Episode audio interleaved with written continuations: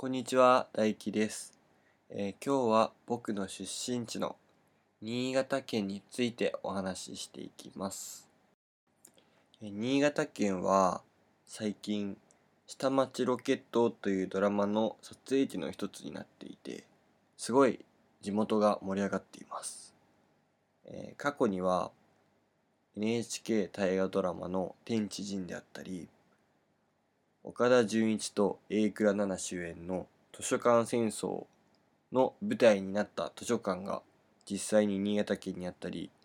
結構撮影地で新潟県が使われることが多いですね。芸能人で言いますと演歌歌手の小林幸子さんであったりサッカー日本代表の酒井豪徳選手も新潟の出身です。えー、酒井豪徳さんは僕の小学校中学校の先輩にあたってまあそんな世界レベルの人が身近にいてすごい誇らしいです、えー有名人についてお話ししてきたんですけど新潟のグルメについてもお話ししていきます、えー新潟というとお魚であったりお米であったりお酒であったり、まあ、結構思いつくものは多いと思うんですけど結構 B 級グルメも面白いものがあって、まあ、なんといってもラーメンはすごい有名ですね。ラーメン大国なんて呼ばれることもあるんですけどまあ生姜ラーメンだったりあとなんだろうカレーラーメン。という自分が一番好きなのはギトギトのちゃっちゃ系の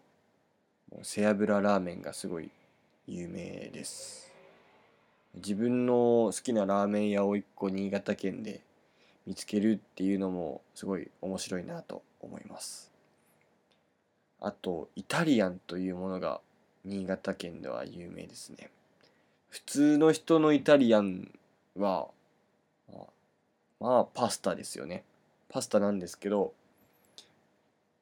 新潟県民のイタリアンは焼きそばの麺なんですよね。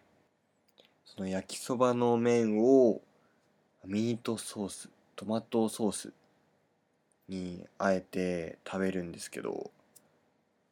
三日月という会社チェーン店が有名なんですけどぜひ三日月のイタリアン興味がある人は食べてみてください。あとなかなか食べれない B 級グルメが一つあってあポッポ焼きというものなんですけどまあなんでなかなか食べれないかと言いますとお祭りの屋台でしか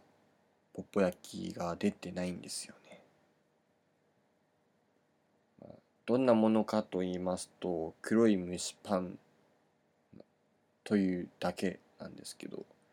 新潟県の人はお祭りに行ったら必ずポッポ焼きは買って食べてるんじゃないかなと言えます、えーぜひお祭りの機会を見計らってポッポ焼きを食べてみてください。あと最後にですね新潟のタレカツ丼。これをぜひ皆さんに食べてもらいたいんですけどまあそうですね。サクサクのカツというよりはもうタレに染み込んでるカツで結構しっとり系のカツなんですけどそのタレがご飯にも染み込んでてカツを食べてもご飯だけでも美味しいという魔法の丼。ぜひ新潟県に来た時はレカツ丼を食べてみてください、まあ、こんな感じで新潟県 B 級グルメも美味しいものがたくさんあるので、